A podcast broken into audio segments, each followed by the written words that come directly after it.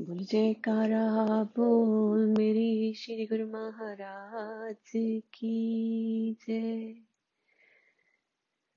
Prayer prayer is very important हम लोग प्रार्थना करते हैं।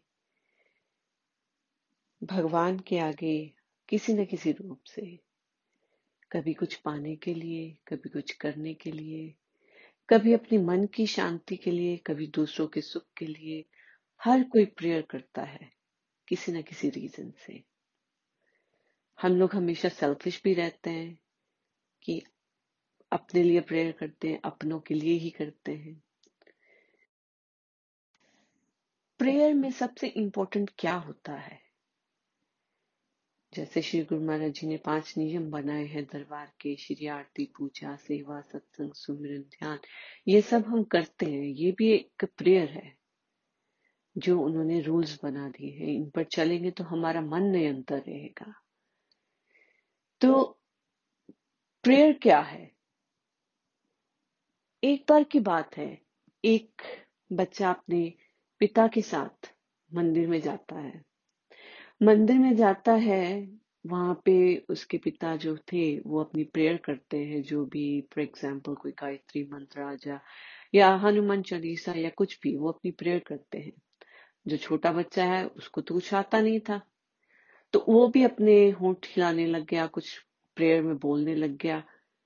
तो जब प्रेयर एंड हुई, दोनों वहाँ से निकले।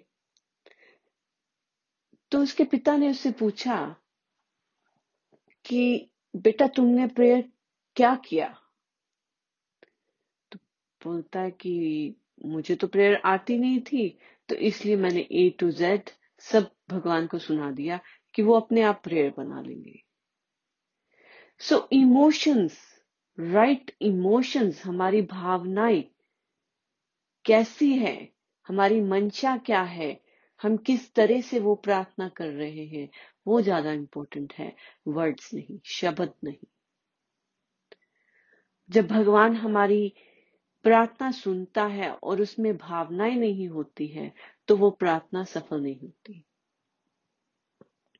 जब हम सच्चे हृदय से भगवान को प्रार्थना करते हैं, चाहे कुछ भी हो तो वो हमारी भावनाएँ देख लेते हैं। एक बार ऐसे ही किसी भक्त्यानी से बात हो रही थी तो वो सुना रहे थे कि वो अपने सत्संग के बाद, सत्संग में ऐसे समझा रहे थे सबको कि कि भगवान को कैसे रिझाओ। तो वो हिंदी में करके बता रहे थे। और एक भक्तियानी वहाँ पे बैठी थी तो बोलती है कि, मुझे तो हिंदी आती नहीं है तो मैं कैसे भगवान को रिझाऊँगी मैं कैसे गुरु महाराज जी को समझ, कहूँगी कि मुझे तो पंजाबी आती है? तो भाव ये है कि हमें भाषा पे नहीं जाना है वर्ड्स पे नहीं जाना है।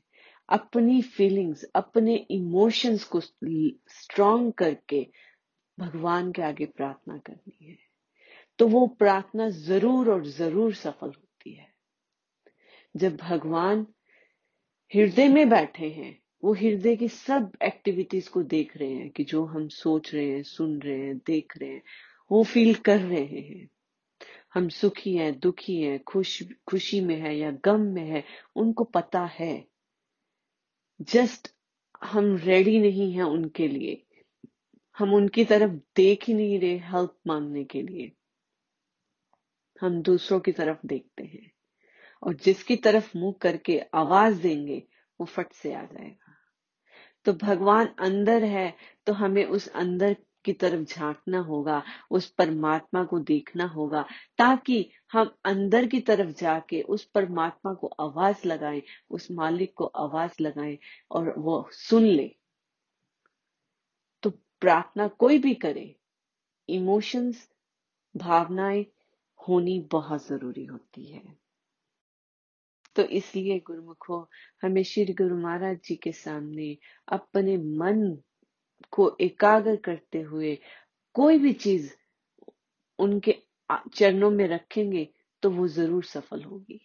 फिर उनको ये पता है कि ये हमारे लिए अच्छी है या नहीं है तो उस पे वो डिले कर देते हैं कभी कभी देने में।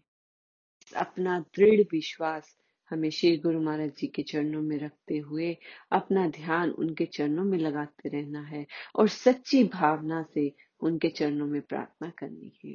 बोलो जयकारा बोल मेरे श्री गुरु महाराज की जय।